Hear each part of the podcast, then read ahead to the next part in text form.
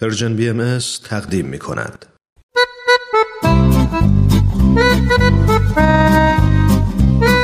گفتگوی نود و هشت.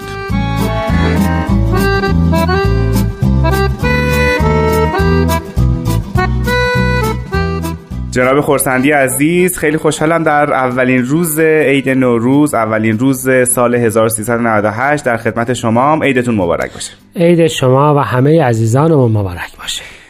خیلی متشکرم جناب خرسندی.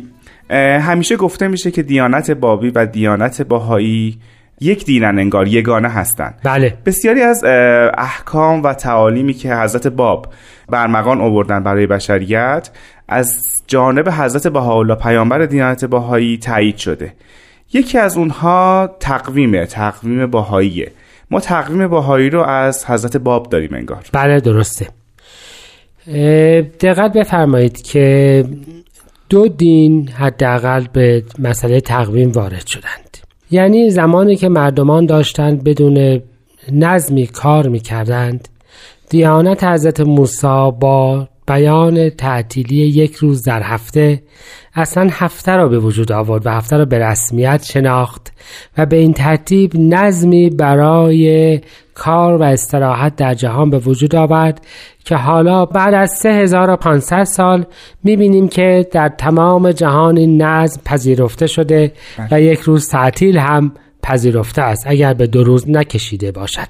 حضرت باب تقسیم بندی جدیدی برای ماه‌ها به این تقسیم هفته ها اضافه کردند. ایشان سال را به نوزده ماه نوزده روزه تقسیم کردند و چند روز باقی مانده را به عنوان ایام ها به ایام جشن و شادمانی اختصاص دادند و ایام میهمانی و ایامی که افراد با هم ملاقات کنند. به این ترتیب شما یک نهاد دیگر که معاشرت با هم باشه و یک منطق ساخت دیگر را به ساختارهایی که ادیان به جوامع بشری هدیه کردند اضافه کردید. بله.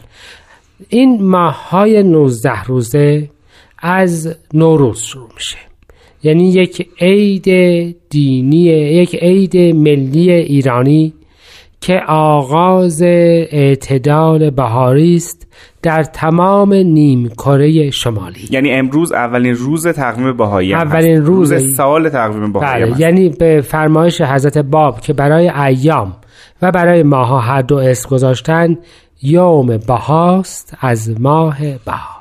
بله.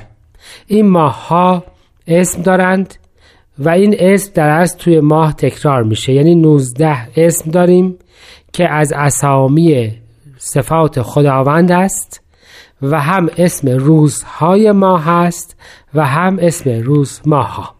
به این ترتیب مثلا ما روز نور از ماه نور و یا روز سلطان غلبه و قدرت از ماهی به همین نام.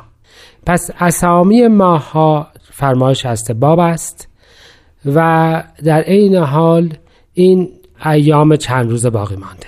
اما اینکه چه ماهی ماه روزه باشه چیزی بود که حضرت بهاءالله در تکمیل این تقویم انجام دادند. به این ترتیب ضمن قبول آنچه که حضرت باب ایجاد کرده بودند آن را تکمیل کردند و آن را تثبیت کردند، یعنی عید ماه روزه را با نوروز یکی قرار دادند و به این ترتیب ما عید صیام و عید نوروز را مشترکاً به عنوان یک عید داریم و جشن میگیریم. بسیار خوب. یعنی به این ترتیب تقویم بعدی یا تقویم بهائی عنایت مشترک دو پیامبر الهی است. بله کاملا.